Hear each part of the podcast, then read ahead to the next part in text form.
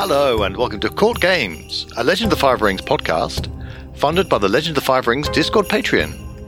This podcast will focus on the role playing game stories and lore for Legend of the Five Rings. I'm Korvar. And I'm Kakita Kaori, and we have a guest today. Yay! Uh, today we have an interview with Josh Reynolds, who is the author of Poison River and a, a new book coming out, a second Daidoji Shin mystery called Jeff's Kiss. Welcome to the show, Josh. Uh, thank you. Did, did you say Jeff's kiss or Death's kiss? Death's Kiss? Death's Kiss, right? I Okay, sorry, right. I, I misheard. Don't worry about it. I was thinking it was a uh, this was a different podcast. Don't worry about it. Je- Jeff was not involved. No, uh, not in this book. No, that's one of my other books. Don't worry about that. Ooh. We don't talk about that. Uh, Uh, I'm sure there had to be something around there uh, on there anyway. okay. well, thank you for coming on our show. Uh, we enjoyed uh, Poison River very much. Had lots of people talking about it, and uh, I, I for one, have been able to read a preview copy of uh, Death's Kiss. Have you? Korvar, yes, you yeah, I had a chance to read that. It was good. Yep, really enjoyed it. All right. So, so we're excited to interview you again. I'm glad to hear it. I'm glad you all enjoyed it. Yeah.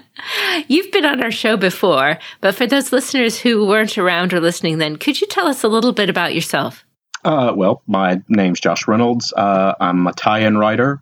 Well, a writer, but I write a lot of tie-in stuff. Uh, I've written for Black Library, uh, Aconyte, Harlequin, Romance a couple of times. That would be Jeff's kiss, I take it. Weirdly, no, it was actually the Executioner. Okay. It was yeah, it's a it was a men's adventure series uh, because Harlequin, the major romance novel uh, publisher in the U.S., also publishes men's adventure series like The Executioner and The Death Merchant. Okay. oh, there you go. So Well, I, yeah, okay. Go go for the other half of the, the population. mhm. yeah, um, I've been a writer for oh god, how old am I? Um, a long time, a long time, um, and I am very tired all the time. Oh, Let's move on to the next question. So, the first Daidoji Shin novel, uh, Poison River, came out a while ago. And um, how do you feel the response went to that? What's the response been for Poison River? How has it been received? I think it was received very positively. I mean, all the reviews I've read were good. Uh, there were probably bad reviews that I didn't read. I think people liked it, which I'm, I'm, you know, I'm really glad about. I, I mean, they should. It was very good. Yeah, I mean, it, but you know, it's it's always it's always a you know a coin toss to, to whether people like that kind of thing or not. True. I, I think it was a bit of a risk because it wasn't the. I, I, I it wasn't in the Legend of the Five Rings mold, I guess. like Mhm. you know there wasn't really a big emphasis on magic and there wasn't a big emphasis on honor i guess or or courtly behavior Mhm. you know the Mhm. I, like i think curse of honor and uh, night parade are, are much more classical legend of the five rings books you know they've got the stuff that you expect to see from like the the in-house fiction the game fiction um you know the stuff you expect to see from the from the rule books and from the the fiction that goes along with the card game. And and poison river just kind of wasn't any of that. Having said that, so much of the the the role playing game kind of assumption of okay, okay, how are we getting all of these player characters from all these different clans together? It's a magistrate game, so it's oddly enough for a lot of people's starting experience, um, an investigation is pretty much on point. Weirdly enough, well i mean you know pretty much all rpgs don't they all kind of boil down to a mystery anyway mm. although sometimes it's how much how much loot does the dragon have? yeah How, how and how are we getting it all out of here? yeah how can we convince the dragon to give us all this loot And I, I will, I will say that there was actually, I would say, there's quite an emphasis on proper courtly behaviour in uh, Poison River, largely by Daidoji Shin explicitly Not doing it. doing that. yeah like like he knows exactly what to do. That's how he knows exactly what not to do. and does it anyway. Yes. right. yeah, yeah. I mean, yeah. That's it's I, I feel you could form a fairly accurate portrayal of proper courtly behavior just by watching Daidoji Shin and, and examining the negative space.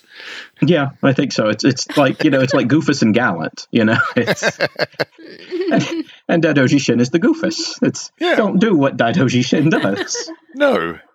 Not unless you're as rich as he is, anyway. yeah, that's true. and that's and that's the core concept of the of the series. Rich people get away with stuff. Yes. Yes. Um, without giving any spoilers, which is hard, uh, can you tell us a little bit about what your new book, Death's Kiss, is about? Ooh, without giving away spoilers. Um, well, what, we- you know, what we'll do is we'll just go off the back what the back cover material says. So essentially, it's Daidoji Shin has been wrangled into investigating a crime in the Unicorn Lands, and it's a crime which has already happened, already been solved. There's already a culprit, and someone is already going to be tried and executed for it. So it's less a mystery and more a Perry Mason episode Yeah. with Daidoji Shin showing up and going, but wait, that's not what happened.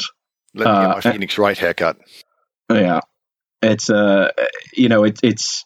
I didn't quite get the big courtroom scene in there I wanted, but but you know, there's shades of it in there.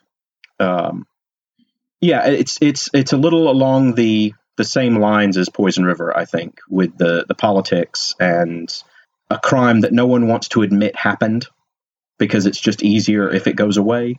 Uh, and Daidoji Shin doing what he does, which is basically going, "No, I'm going to solve this anyway, and uh, you can't really stop me because I'm here now, and you know I'm not leaving." Uh, and all of the other characters reacting to that. I was invited. Yeah, I was invited. You can't kick me out now. This was your idea, not mine. I was setting up the theater. I didn't want to come, but now that I'm here, I'm not leaving. yep. Yep. Yeah, that's that's pretty much it. It's it is it is literally just him being annoying for 300 pages. So if you like the first book where he was annoying for 300 pages, you'll like the second book where he is also annoying, but to a different group of people for 300 pages. Yeah. Is- oh, we love him that way. We do. We do. So, was this? Did you start this uh, pretty much after Poison River, or was there a bit of a, a percolation time? Did you? Did it take a time for the idea to come out? I submitted it. I submitted the pitch for it right after I finished Poison River. Um, Right. and it got accepted right after I finished Poison River. But I didn't actually start it until January of this year. So I started in January, finished it in mid February. Um, there weren't very many rewrites on this one uh, because I'd kind of figured out what I was doing Yeah. beforehand, unlike Poison River, where I kind of figured out what I was doing about halfway through it. Like for this one, I knew the I knew the solution to the mystery before I started writing. That's often helpful. I hear. Yeah. Poison River, not really. kind of, sort of, not really. In general, I knew the solution. Yeah. But yeah, it did um I, I started it this year and got it finished. Yeah, so this one only took about this one took about a month and a half to write. Then I was going to ask you how long it Yeah. took to write, but you told us. cool. No, yeah, it was a it was it was a relatively painless process. Um this was a this was a very surprising book to write because hmm usually it takes me about 2 months to get a workable draft in and this one just kind of clicked along nicely. Yeah. Uh, so, so Nice. somewhat different to- to the first one. Yeah. Yeah, the the first one took a little bit longer, just like I said, because I hadn't quite figured out all the all the bits and bobs, and I was still kind of reading through all of the the background material to to synthesize it to make it work in the story. And then this one, I'd already done all the reading, so it was really just a matter of refreshing myself every so often. Um, So, so you've written tie-in fiction for a fair few kind of Probably- uh, probably about- uh, yeah, about Universe. since about 2011. So yeah. So do you find that happens a lot where the first one is much more I have to figure out the world and how my plot fits into it and then the second one is easier or was it different even than that for Death's Kiss compared to Poison River? Yeah, it, usually the second one because you figured out the characters and you figured out the character dynamics, and you've got kind of you've got kind of a formula that you can set up. And I know I know formula is Yeah. often a dirty word when it comes to novels uh, and movies and stuff, but it is it is a thing. You know, you Yeah. you figure out how your characters get involved in the plot, why they're involved in the plot, and then you let them do what they do. And once you have a, a set of strong characters, it becomes really easy just to say, okay, well, this one is set on a boat, or this one is Hmm. set at a wedding, um, both of which are pitches that I have made. Yeah. Um, and and you just go from there because the characters, once you've established them, you know how they're going to react and you know what they're capable of. So you just let them tell the story. Kind of. That's a that's probably not a it's not an in depth way of describing it, but it's it's it's that it's basically you just you you know what they're going to do, so you sit down and you let them do it, and you clean it up afterwards. That makes total sense to me. Yeah, yeah, yeah. Although it's actually kind of interesting that you are taking, admittedly, Daidoji Shin has a bit of a, a supporting cast, Oh yeah, which Yeah. he got to take with him. But you are also transplanting him into a, a different setting, like a whole different city for this one. So in many ways, you, you have the established characters, but you also have a whole bunch of new ones, which I thought was quite interesting. Oh yeah, well, there's, there's one of my one of my vices as a writer is I like creating characters, and I'll tend to come up with characters before I actually have a use for them in the story. So a lot of times my writing is based on, oh, I've come up with this really good character. Where am I going to put him, or her, or one one of the more important characters in in Death's River, who I will not spoil, came about uh, literally like that. Like I I came up with the concept of her and then just decided to put her in this book because why not? Absolutely. Absolutely. Uh, I thought she was a cool character idea and stuck her in. Yeah, yeah. I, I think, I think, I think I know which one you mean, but yeah. Yeah. In Death's Kiss, uh, the Shin is going to Unicorn Lands. Um, what do you feel like are the major characteristics of the unicorn that make them work for this story? Well, what I wanted was to send Daidoji Shin someplace where he would get yelled at by people who would not necessarily care that he was of a higher rank. It- my interpretation of the unicorn is that while a lot of the other clans consider them barbaric, they're not actually barbaric. They're just very pragmatic and very, what's a good word? they're very pragmatic and they're they're not very concerned about the niceties of of court or of courtly life. So, you know, they they will talk back to a superior. They will, you know, they have kind of a wi- almost like a kind of a wild west feel. Is is what I wanted, where your intent matters more than how you phrase it or what you say about it. Um, and that was that was kind of the feel I wanted to go for with the with the with the town was that it's a town you know where there's you know there's an active crime cartel there's active criminal stuff happening and it's not someplace that the the law can really affect because you know the, it's it's just a wild place and that that that's that's kind of the, the first thing that occurred to me when I thought about the unicorn was what are their lands like well probably kind of wild and footloose and they're probably not really concerned with ensuring that imperial law is followed right down the, the line. So Shin might be able to get away with more more of his tricks, or maybe less, because they'll know you know they'll see what he's doing and, and call him on it. Where other other clan members of other clans might be too polite to call out the fact that Shin is trying to get away with something. um, that was you know it, it was it was just kind of my a, lot of it had to do with the setting, with the with the city itself, uh, because I'd I'd read about the city on the in the background stuff, and I was like, wow, this would be a good place to set a murder mystery, because there's hot, there's you know there's there's onsens and you know there's criminals, and it's like, oh, this just this would be a great place to set it. And then the story wound up being completely different than what I envisioned. So, so some of the, some of that didn't happen exactly the way I, I was expecting it to happen. Yeah, I was expecting like a, you know, I was I was coming up with the idea, and I was like, oh, this is going to be a real Philip Marlowe, dirty underbelly of Rokugani society thing, and then it was like, Hmm. nope, nope, that is not what that is. that is this is a comedy of this is a comedy of manners happening here. Yeah. There is no down these mean streets a tattered soul goes. Well, the, the, the, some, some of the streets were fairly mean, but yeah. Yeah, it well, you know, but Shin didn't go down any, No. not until the very No. end. So, were there any? Was there a particular bit that you you felt well, was like this is the most fun part of the book to write? Well, there's a, there's actually there's actually two scenes.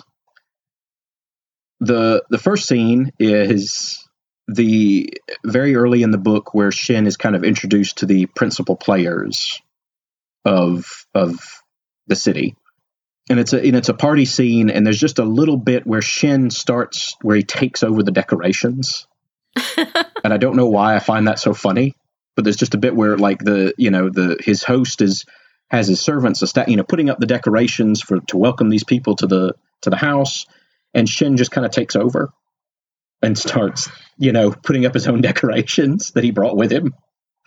I was like, that's that's kind of a crane thing to do, isn't it? Mm, Or is it just Yes. a jerk thing to do, or is it both? you know, well, It's according both. depending on who you ask. yeah.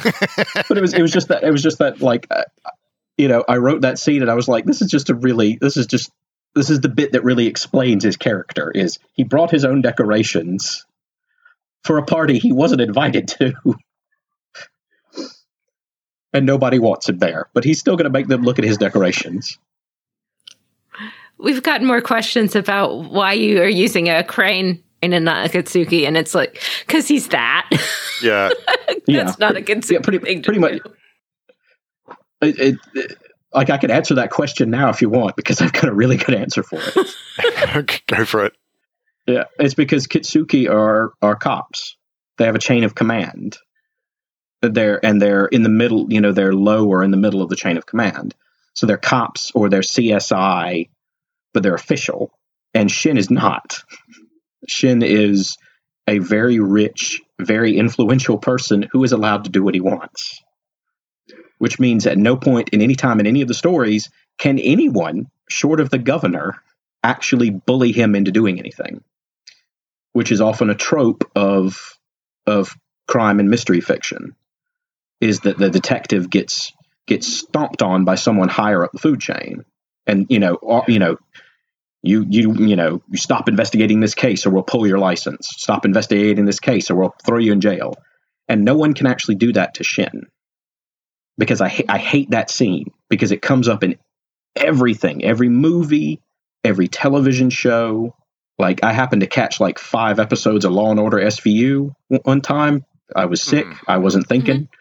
I watched it. In every single episode, they threatened to take the la- lady's badge. Yeah.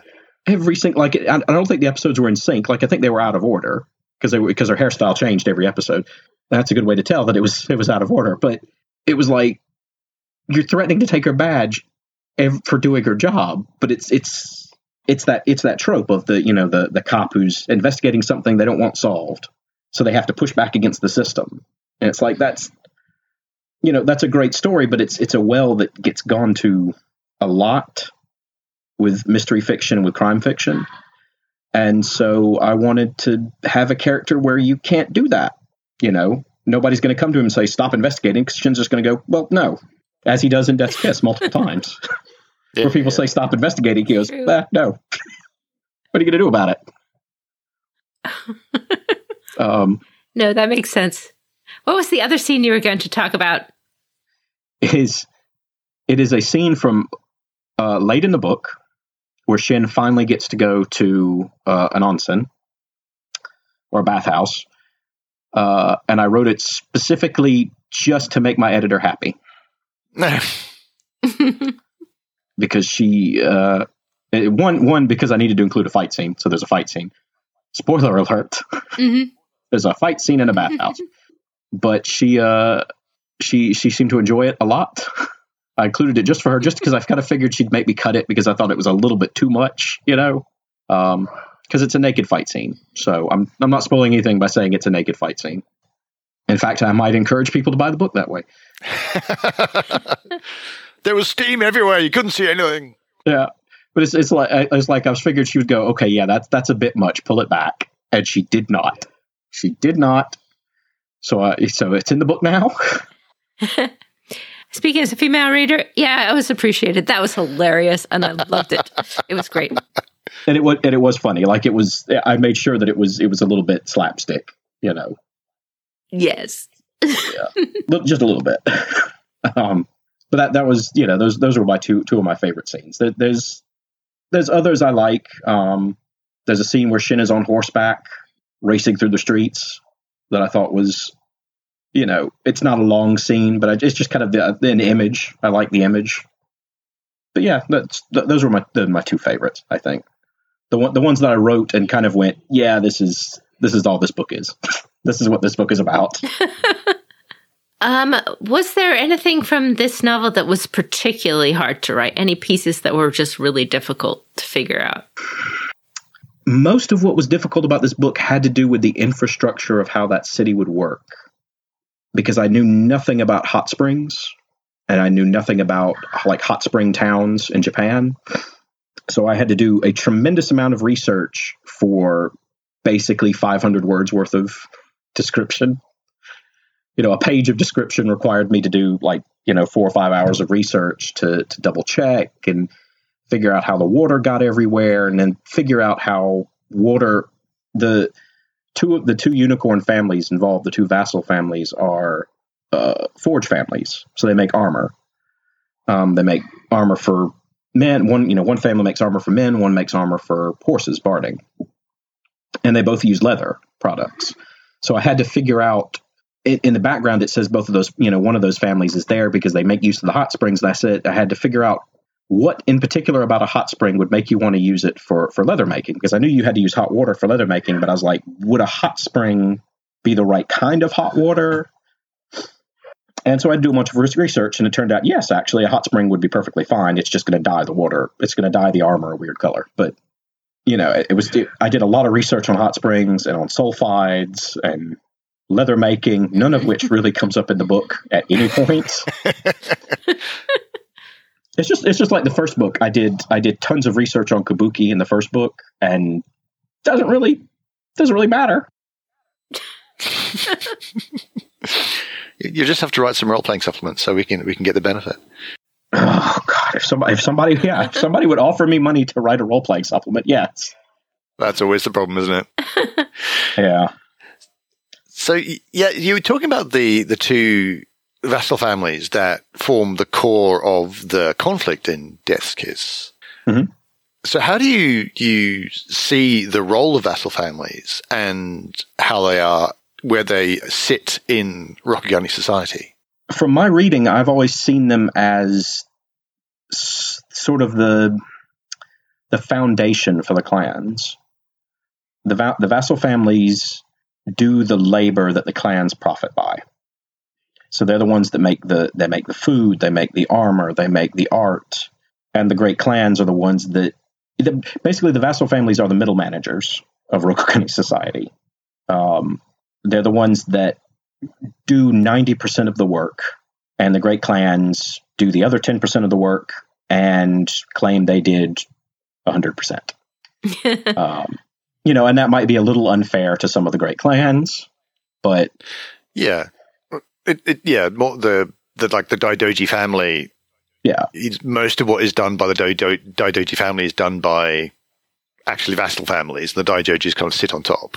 Yeah, pretty much, and yeah. it, and it's you know it, it's a it's a very feudal kind of not quite feudal, but but close to a, a feudal a feudal way of looking at it.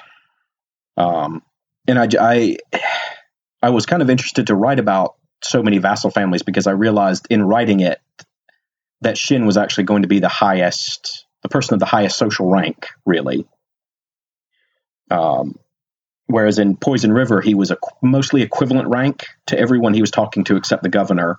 Um, you know, so it was a more of a, a game of equals. But when he comes to the city, he's he's really the top of the heap um, barring one or two other characters, he's he doesn't really have to play nice and he doesn't really. I mean, he, he's you know he's polite and he's nice, but he's also there's there's a couple of scenes where he gets a bit, you know, shit. You you see a little bit of Shin's nasty side, or a little bit of his condescending crane mask, I guess you'd call it, where he's intentionally being a bit of a, yes, I'm better than you, and you know it, and I know it, and now I'm going to show off a little bit just to make you feel extra bad.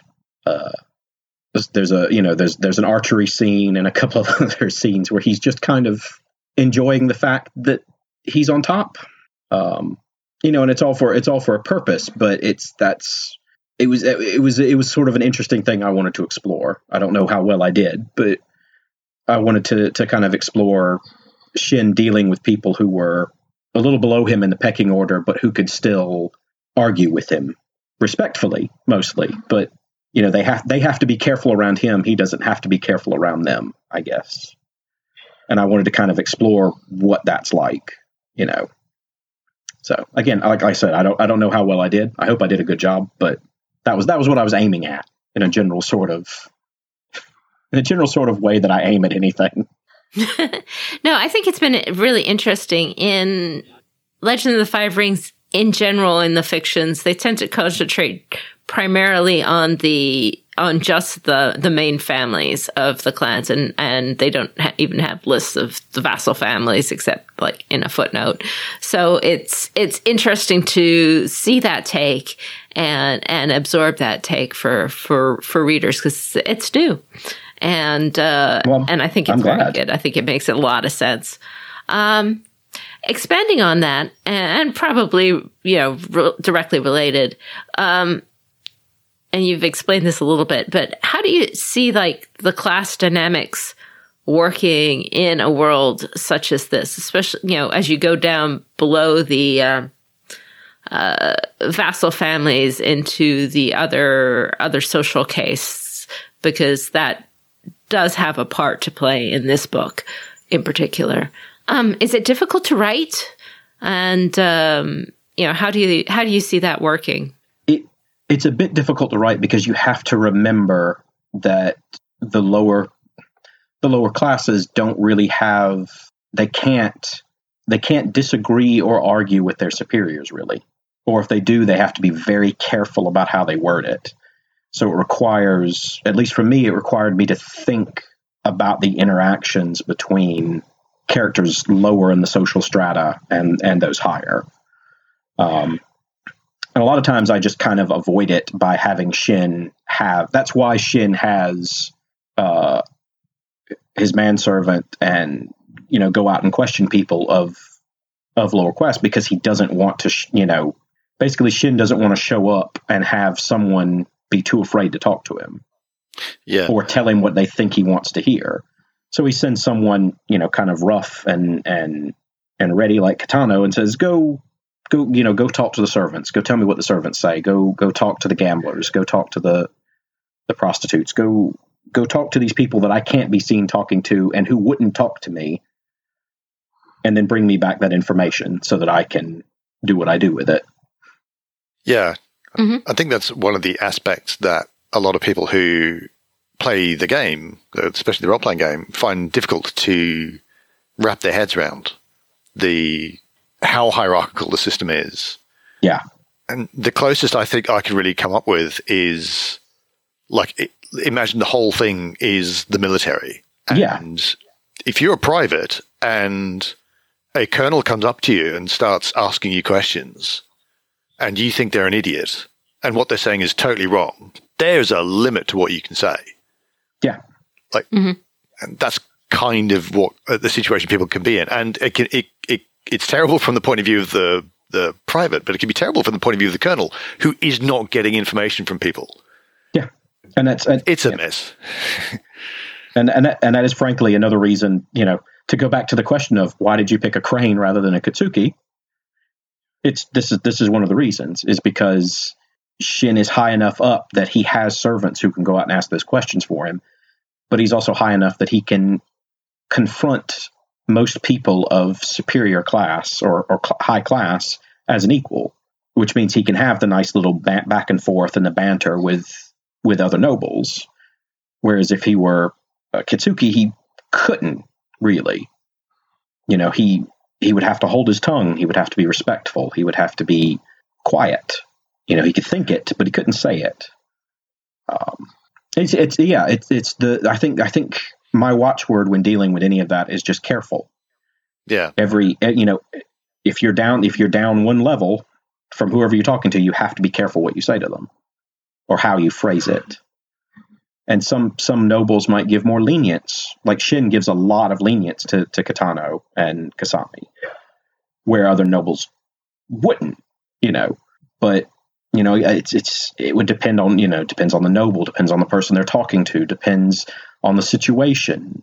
But it's it's all it's all about you know careful and about examining those interpersonal relationships and those societal relationships and kind of figuring out where everybody is on the status list and who they can get away with talking to in a normal tone of voice and who they have to be meek and mild in front of. And it's yeah, it, it was difficult. It was it's it's very difficult to kind of remember that kind of thing. And there are a couple of places where I erred on the side of good storytelling over proper decorum and, and interpersonal dynamics, uh, just because sometimes you have to do that.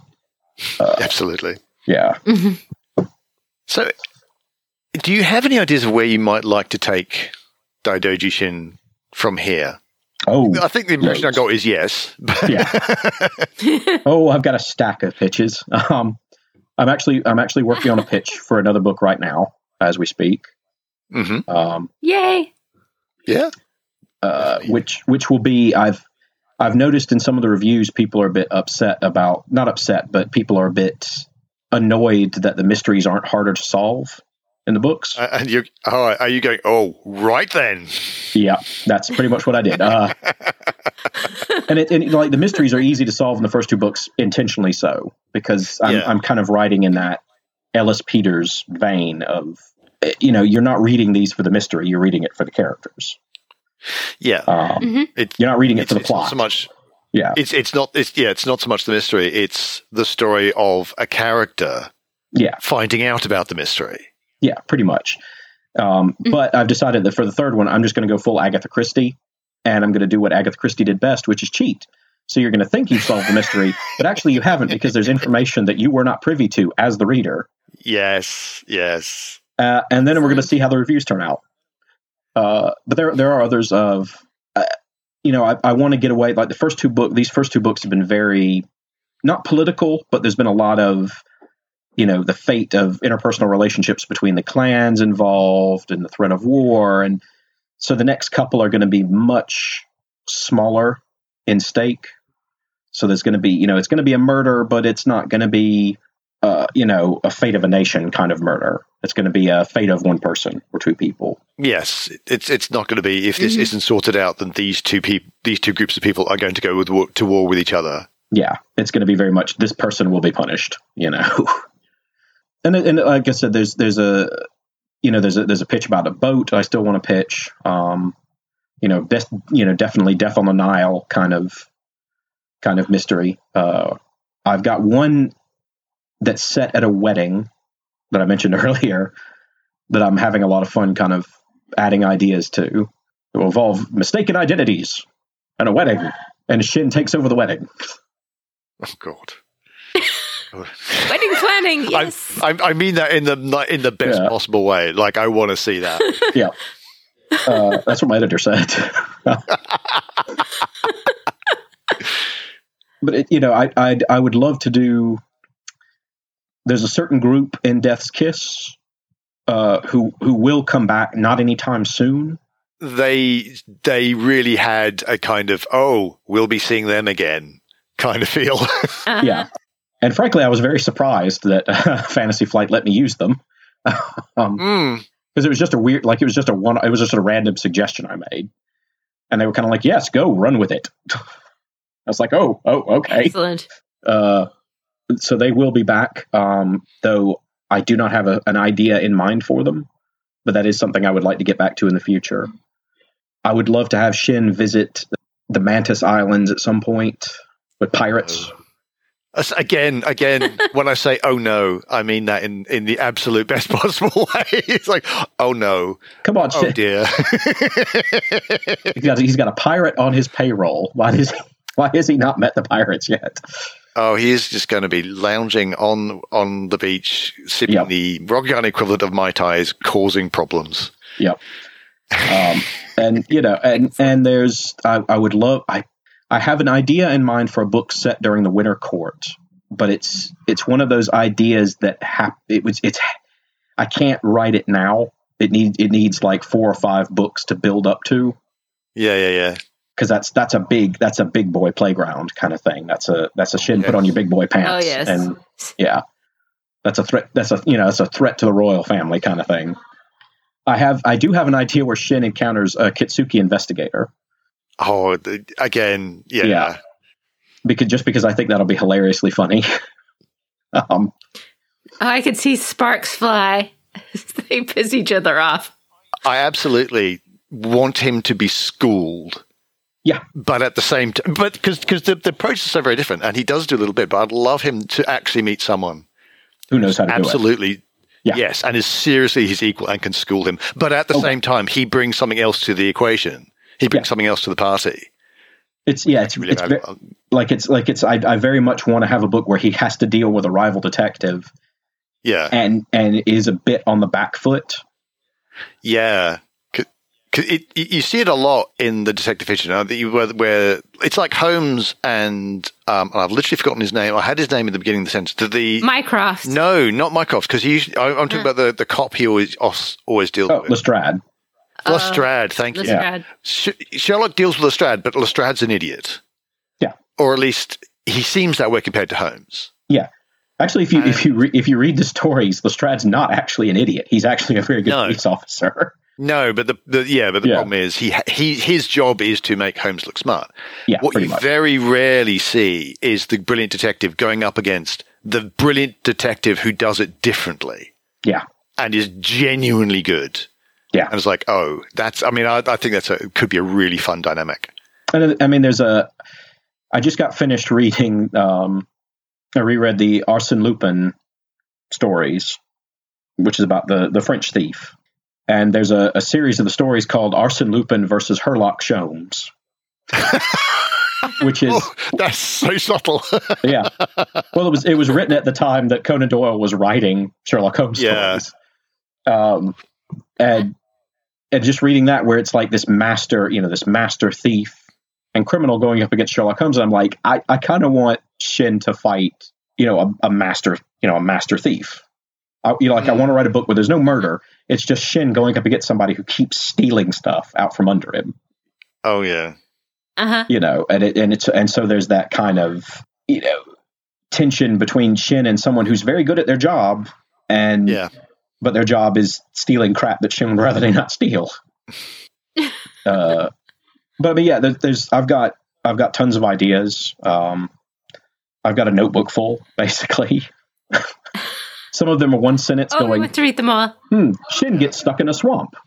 Uh, to you know more involved ideas like Shin gets involved in the you know the politics of you know the lion during uh, a wedding ceremony. Yeah. That's that's the wedding one is about the lion.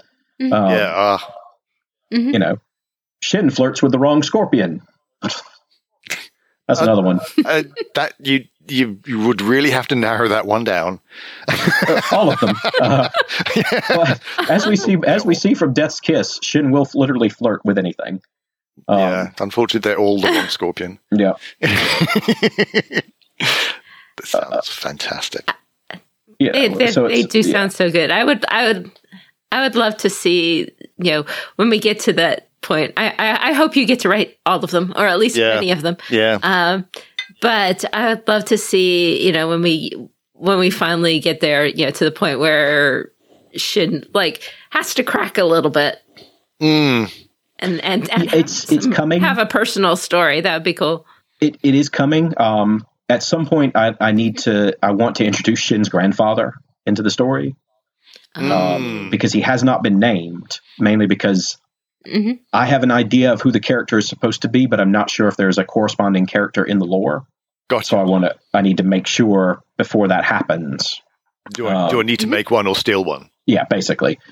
Um, and if I steal one, is that okay? Yeah, yeah, yeah. You know. Mhm. Um, but there's you know there's there's all kinds of like I'm I'm slowly with each book I'm kind of ramping up the the ties on Shin. The first book he's Yeah. fairly fancy free. Mhm. The second book second book it is not a spoiler to say he has a kabuki troupe and he bought the theater that he set on fire in the first book. So Yeah.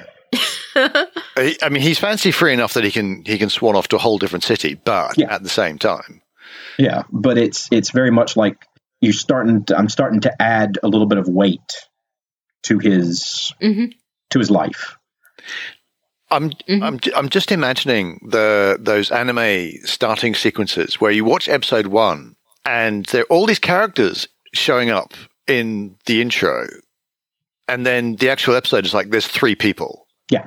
There's there's like the the main character and like two other people, and that's it. And it's like, where are these other people coming in? And they get built and built and built and built. Pretty pretty much, yeah. It's it's very much like that. Um, it, and so and some of the characters like uh, Batu, the the magistrate from Mhm. Death's Kiss, you know, will will reappear later. He's not a one off character. He's going to come back, Oh, Yeah, I like Uh, them. he's Yeah. neat. and he's a because you know he's a strong contrast to Shin. Um, Yes. Uh-huh. even though he's a bit of a doormat. Uh, but it, it's you, you start adding those characters, and then that that it's a, it's almost like a, a slow burn. So Shin can't crack in the second book or the third book. So you need you need Yeah. two or three books showing him at his best, and then like there are there are things that happened in the first book and in the second book that will come back to bite him in the rear. Um, Yeah. Yeah. you know, and, and like in the second book, it is made very clear that he has done something st- a little bit stupid, and you know he's bluffing his way through it. But you know, it, It'll it, be, might, it'll be fine. Narrator, it was not fine. it was not fine. you know, um, and and that's and that's kind of my my theory of series characters is you you can't you can't jump into the you can't jump into the fire right from the get go. Yeah. you gotta you gotta give it time you know um so but there you know there is there is personal stuff like i am i am planning some body blows to to shin's uh, ego in the next in the next book and probably probably you know the book after that there's going to be some definite kind of a little bit of humbling um Yeah. Mhm.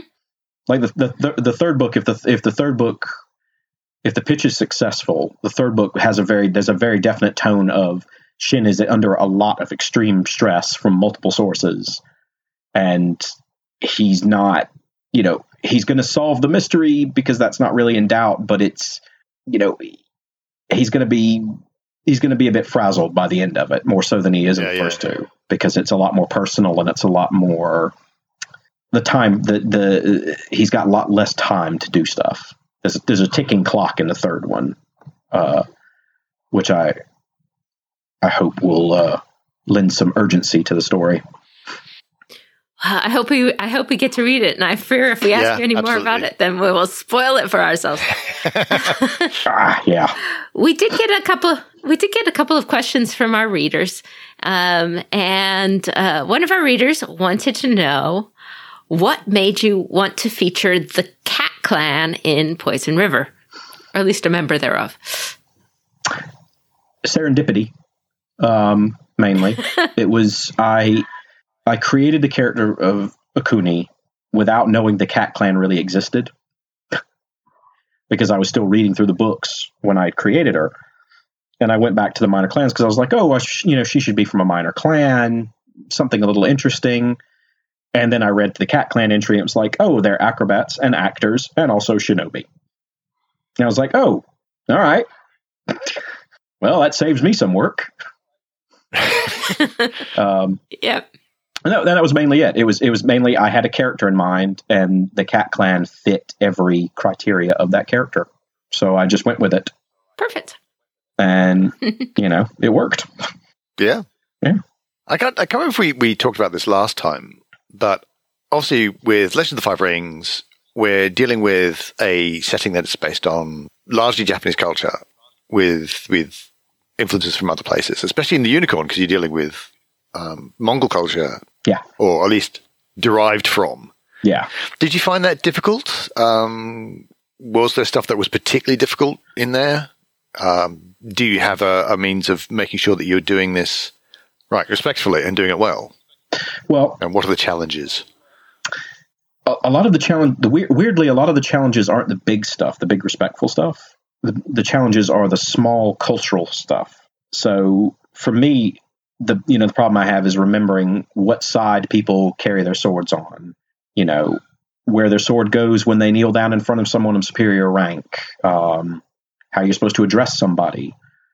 You know uh, what what are the polite modes of of address? What are the impolite modes of address?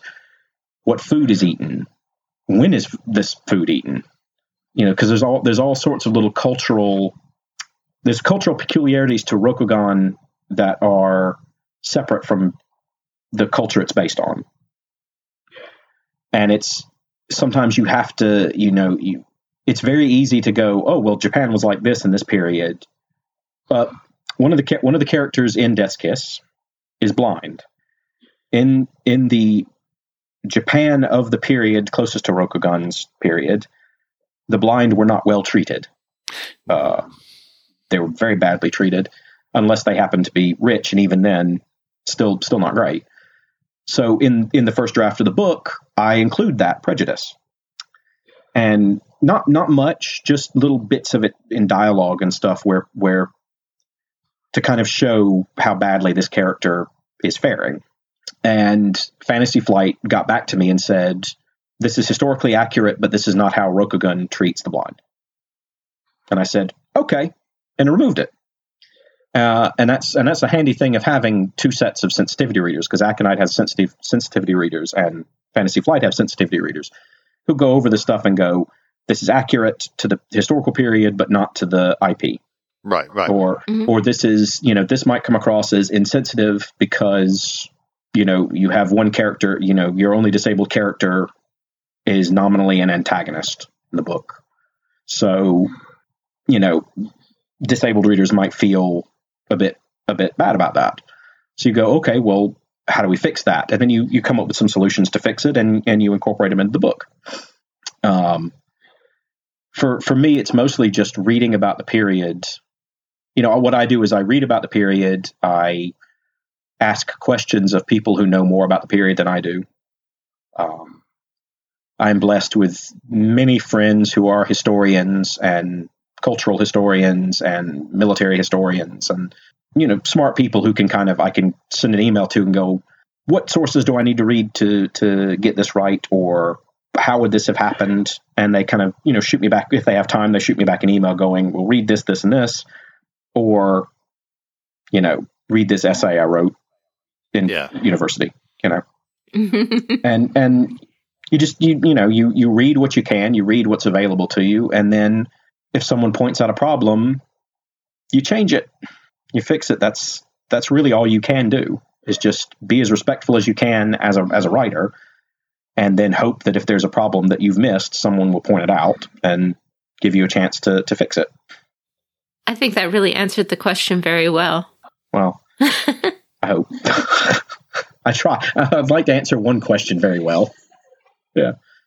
Well i was going to say for instance in uh in in poison river kasami is very impolite at numerous points um, with her hand on her sword and stuff like that.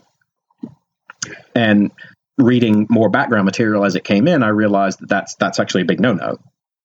So i changed it. So death's kiss she doesn't do that anymore because i you know i read that material and was like oh i got that wrong.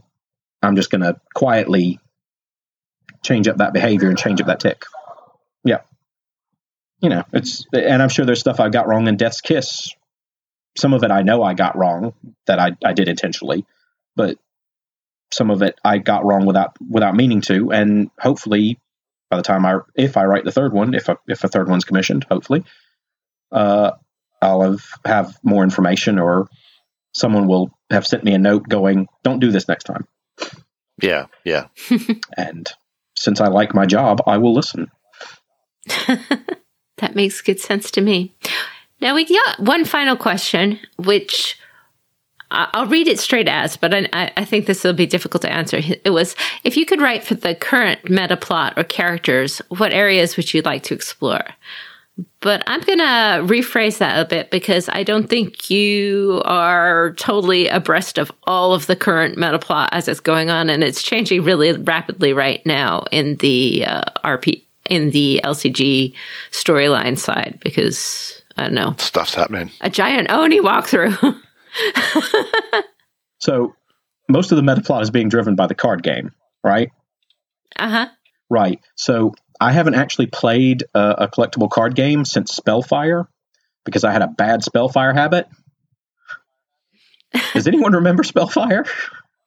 No, um, I. The, the problem is when it first started, when the, when the, the card game revolution started, there were just so many. Spe- Spellfire was Dungeons and Dragons' answer to Magic: The Gathering.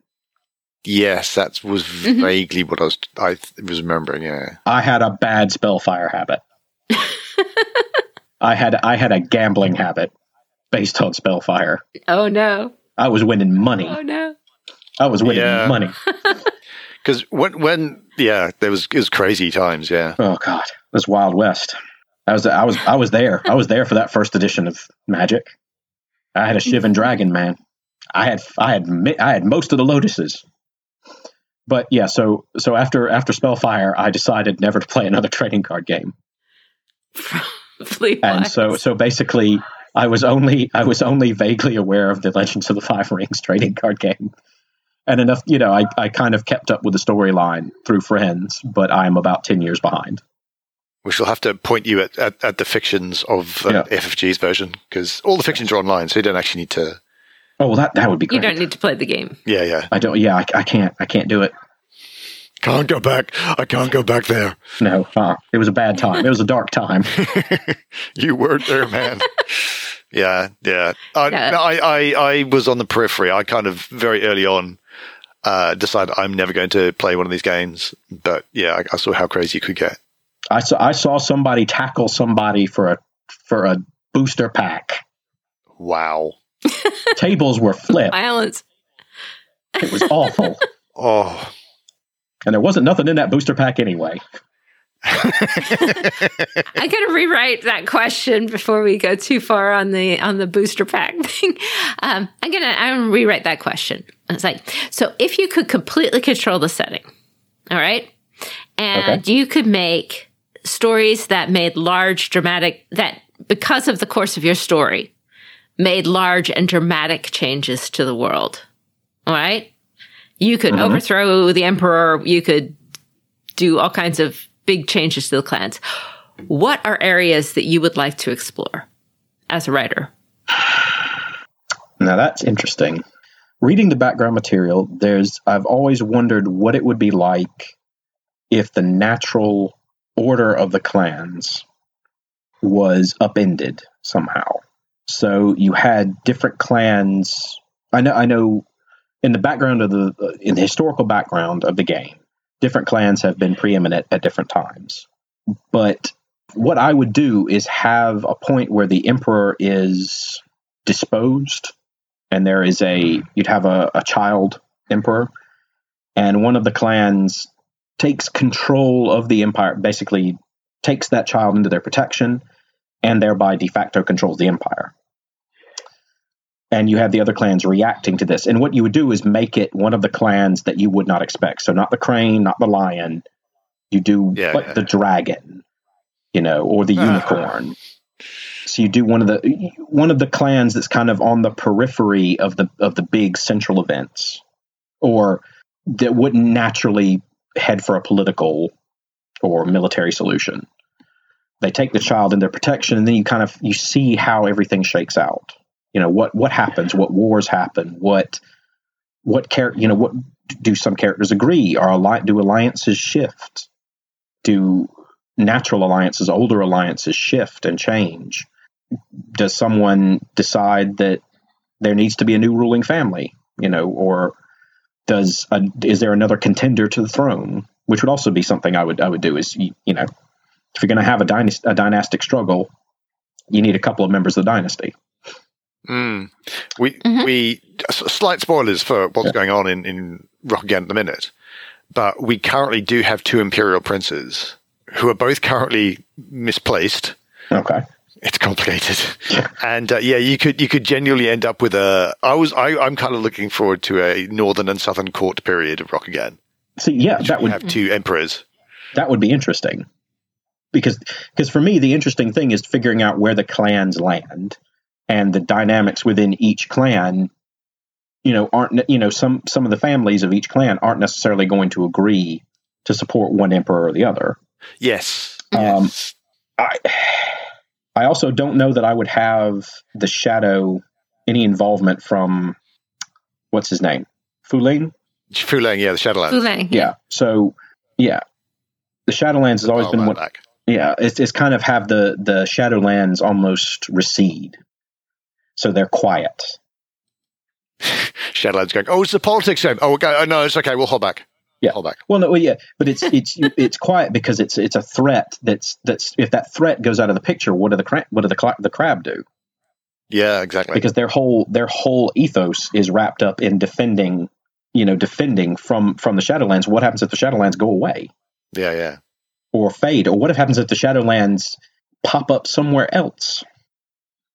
You know, what if there's a what if there's a, a flaw in their in their system in their defense system that all of a sudden the crab aren't really doing their job anymore?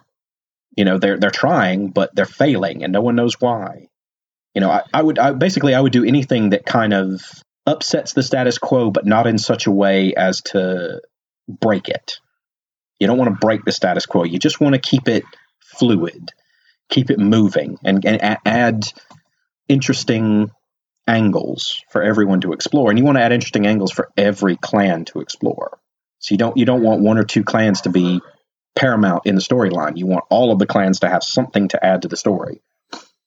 Yeah, I, I You think that, that, that's a, one of the challenges for the system Yeah. is you've got these seven factions, Yeah. bare minimum, and they you kind of have to balance against all of that, and that can be that's a that's a That's, that's yeah. a challenge. it's yeah it's it's a it's a you know it's a big challenge and it's you would need like a dedicated team of of people doing it i think. You would need a dedicated team of people to write which you know which fantasy flight have um, but you would need you know someone to cover each faction and to figure out how the factions are interweaving and you know what each decision you know each decision spawns off on a decision tree and then it's just madness. It's just spreadsheet city.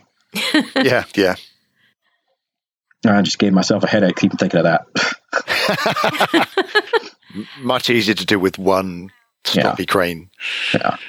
so so much easier. You you don't you don't want me in charge of anything like that because I will just break everything. Well, I hope that you will be able to write more adventures about that stroppy crane for for for a long time to come. But Oh, thank yeah. you so Yeah, much I- for coming on so, today. I, I appreciate y'all having me. Thank you for having me. No, it's Appreciate been it. it's been great. It really has been. And uh, if anyone is, is interested, uh, do you know when it's out? Do you know when?